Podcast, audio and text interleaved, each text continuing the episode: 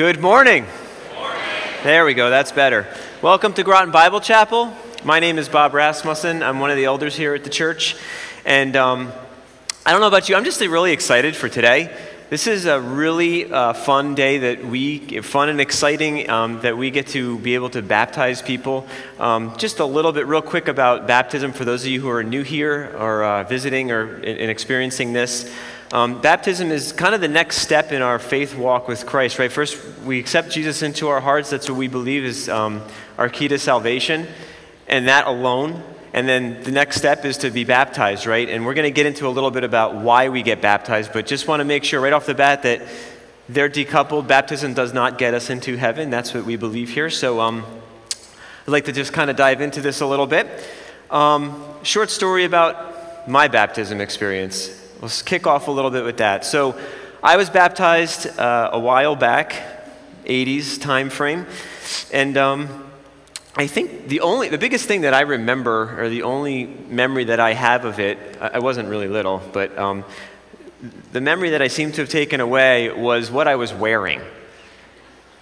And so you'll see later people wearing shorts and bathing suits and nice t-shirts and such, and um, they, they, forced us into these, these robes. And I don't know from those of you who have been baptized years ago or whatever, I don't know if that was a thing, but they were robes, borderline dresses. And um, on top of that, if you ever wore a dress, and I'm just going to look at a certain clientele in the audience, um, if you go into the water, they kind of do this.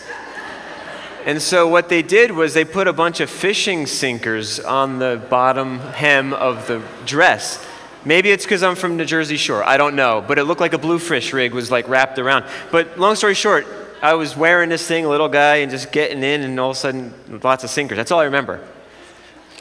But that's not why we're here, and that's not why the story is being brought up. Um, about a month after that, uh, I was uh, at my grandparents' house, and um, they were watching me and my um, brother and my sister. And something happened between my brother and me. It was probably me punching him or something, you know, really good. And uh, my grandmother pulled me aside and said, Bobby, what was that? And I said, I don't know what you're talking about. Back and forth. Finally, we figured out, yeah, I did something wrong. And then she kind of brought up the baptism card. She goes, What did you do a month ago? And I go, Oh, yeah, that thing.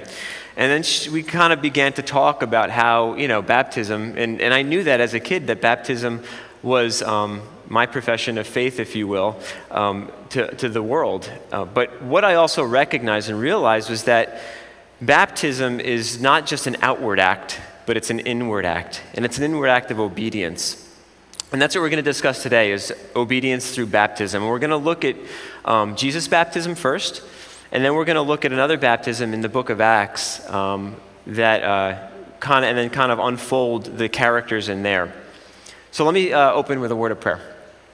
Father God, I just want to thank you for today. Thank you for those being baptized. Um, thank you for those in the room that may be new to this church, Lord. Would you just open their hearts and their ears? And Lord, please use my words to uh, uh, preach your word. Name I pray, amen. So, baptism as an act of obedience. So, this, by the way, is applicable to everyone, whether you're not baptized, whether you don't know what Christianity is, whether you've been a seasoned Christian and baptized, or whether you're just about to get baptized. So, obedience is not easy, though. Let me, let me tell you that. It's quite hard. Um, but God equips us to be obedient to Him if we listen. And our happiness does follow when we obey Him. So, I'd like to uh, jump into Matthew 3, verses 1 through 3 and 11 through 17. In those days, John the Baptist came preaching in the wilderness of Judea, saying, Repent because the kingdom of heaven has come near. For he is the one spoken of through the prophet Isaiah, who said, A voice of one crying out in the wilderness, Prepare the way for the Lord, make his path straight. I baptize you with water for repentance, but the one who is coming after me is more powerful than I. I am not worthy to remove his sandals. He himself will baptize you with the Holy Spirit and fire. His winnowing shovel and is in his hand, and he will clear his threshing floor and gather his wheat into the barn. But the chaff he will burn with fire that never goes out. Then Jesus came from Galilee to John at the Jordan to be baptized by him. But John tried to stop him, saying, I need to be baptized by you, and yet you come to me? Jesus answered him, Allow it for now, because this is the way for us to fulfill all righteousness. Then John allowed him to be baptized. And when Jesus was baptized, he went up immediately from the water. The heavens suddenly opened for him, and he saw the Spirit of God descending like a dove and coming down on him. And a voice from heaven said, This is my beloved Son, with whom I am well pleased. See, what we read in the text is that John baptized for repentance. But Jesus didn't need to repent of anything. So, why did Jesus get baptized? Well, we know that Christ, Jesus, had to come to earth and to die on, on a cross for our sins. But to do that, he had to become fully man. But it wasn't just to be born of a man, which he did, but he had to live and act as one. So let me uh, unfold that a little bit. Philippians 2 5 through 11 Paul writes, adopt the same attitude as that of Jesus Christ, who, existing in the form of God, did not consider equality with God as something to be exploited. Instead, he emptied himself by assuming the form of a servant, taking on the likeness of humanity. And then, when he had come as a man, he humbled himself by becoming obedient to the point of death, even to death on a cross. For this reason, God highly exalted him and gave him the name that is above every name, so that at the name of Jesus every knee will bow in heaven and on earth and under the earth, and every tongue will confess that Jesus Christ is Lord, to the glory of God the Father. So you see, Jesus wasn't just setting an example, he was obeying his Father. Right? He took on the likeness of man and he obeyed. So, where are we told to obey? Well, we're told to obey in a lot of places in the Bible, but one key text I'd like to point out is Matthew 28, uh, verse 16 through 20. Uh, this is when Jesus was ascending back into heaven after ri- uh, raising from the dead, and uh, also known as the Great Commission. And so he says here, and I'll read The 11 disciples traveled to Galilee to the mountain where Jesus had directed them. When they saw him, they worshiped him, and some doubted. Jesus came near and said to them, All authority has been given to me in heaven and on earth. Go, therefore, and make disciples of all nations, baptizing them in the name of the Father, and of the Son, and of the Holy Spirit, teaching them to observe everything I have commanded you, and remember, I am with you always to the end of the age. So we're commanded to be baptized, or to, to baptize, and by default, because we're commanded to baptize others, we're also commanded to be baptized. That is our act of obedience. So let's take a look now in Acts chapter 8 at another baptism. it's chapter 8, verses 26 through 39. Now, an angel of the Lord said to Philip, Go south to the road, the desert road that goes down from Jerusalem to Gaza. So he started out, and on his way he met an Ethiopian eunuch, an important official in charge of all the treasury of the Kandake which means Queen of the Ethiopians. This man had gone to Jerusalem to worship and was sitting in char- his chariot on his way home reading the prophet Isaiah aloud. The Spirit told Philip, Go and join that chariot. How can I? Sorry, skipped ahead a little bit. When Philip ran up to it, he heard him reading the prophet Isaiah and said, Do you understand what you're reading? How can I, he said, unless someone guides me?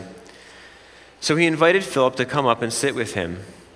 Now, the scripture passage he was reading was this He was led like a sheep to the slaughter, and as a lamb is silent before its shearer, so he does not open his mouth.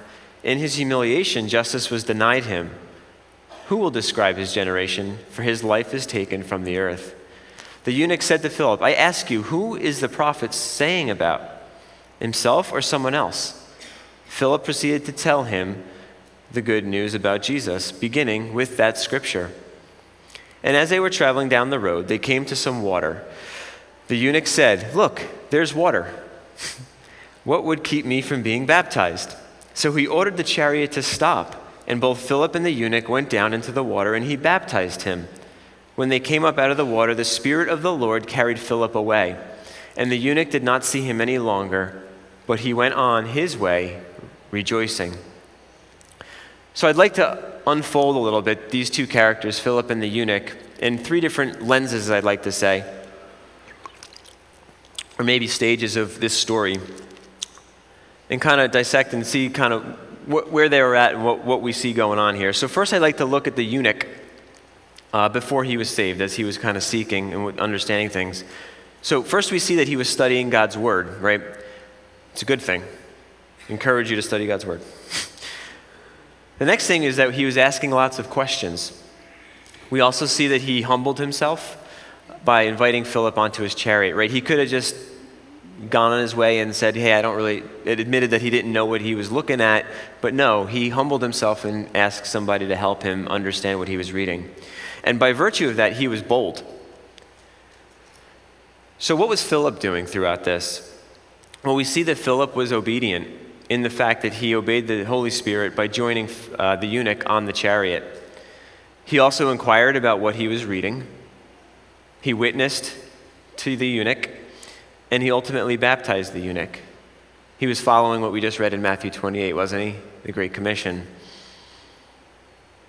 So let's take a look at the eunuch now after he was baptized. Well, it only has a little tiny section in here about that. And what it says is that he went on his way rejoicing.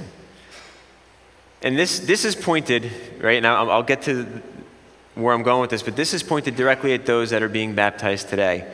That you are obeying God's command. You are doing, taking that next step, and you, just like the eunuch, should go on your way rejoicing.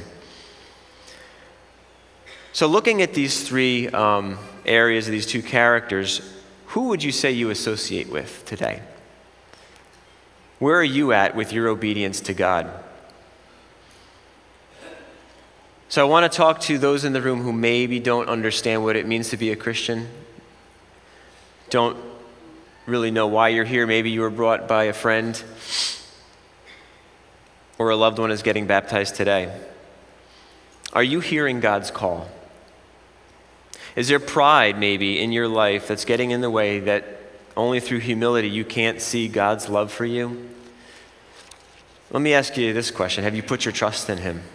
Have you put your trust in Him? Revelation 3:20 says, "See, I stand at the door and knock. If anyone hears my voice and opens the door, I will come in to him and eat with him, and he with me." See, Jesus is knocking at your door today. All he wants you to do is open it. So let's look at those who have been baptized and know Christ as their Savior. Is there something in your life that is prohibiting you from doing God's work? Maybe it's forgiveness of somebody else that's holding you up, or perhaps pride.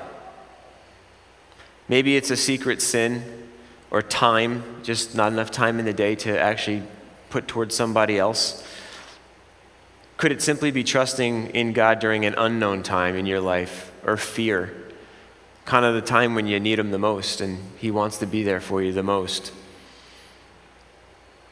In other words, what areas are you being convicted of that may, you may need to kind of fall down on your knees and start obeying God and ask Him to forgive you? John 14, 23 says, Jesus answered, If anyone loves me, he will keep my word. My Father will love him, and he will come to him and make our home with him. We remember we read in Philippians, it was uh, chapter 2, specifically verse 8 says that Jesus humbled himself by becoming obedient to the point of death, even to death on a cross. So, lastly, I'd like to talk to those of you who are getting baptized today. And here's what I have to say to you be encouraged.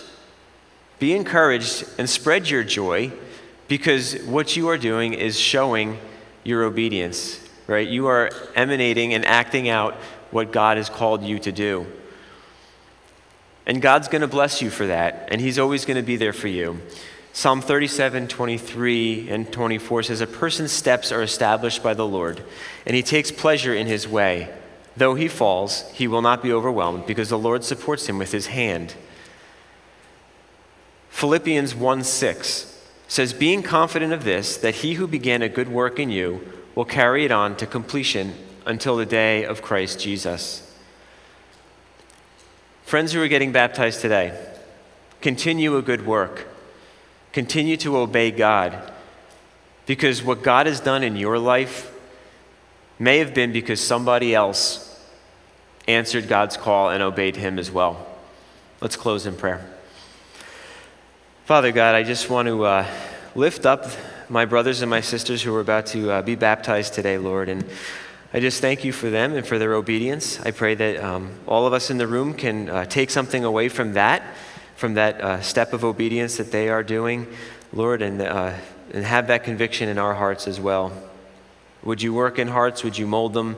And Lord, uh, ultimately, thank you for, your Son who died on the cross for our sins, that we can, in fact, uh, spread that love and that joy. In your name I pray, amen.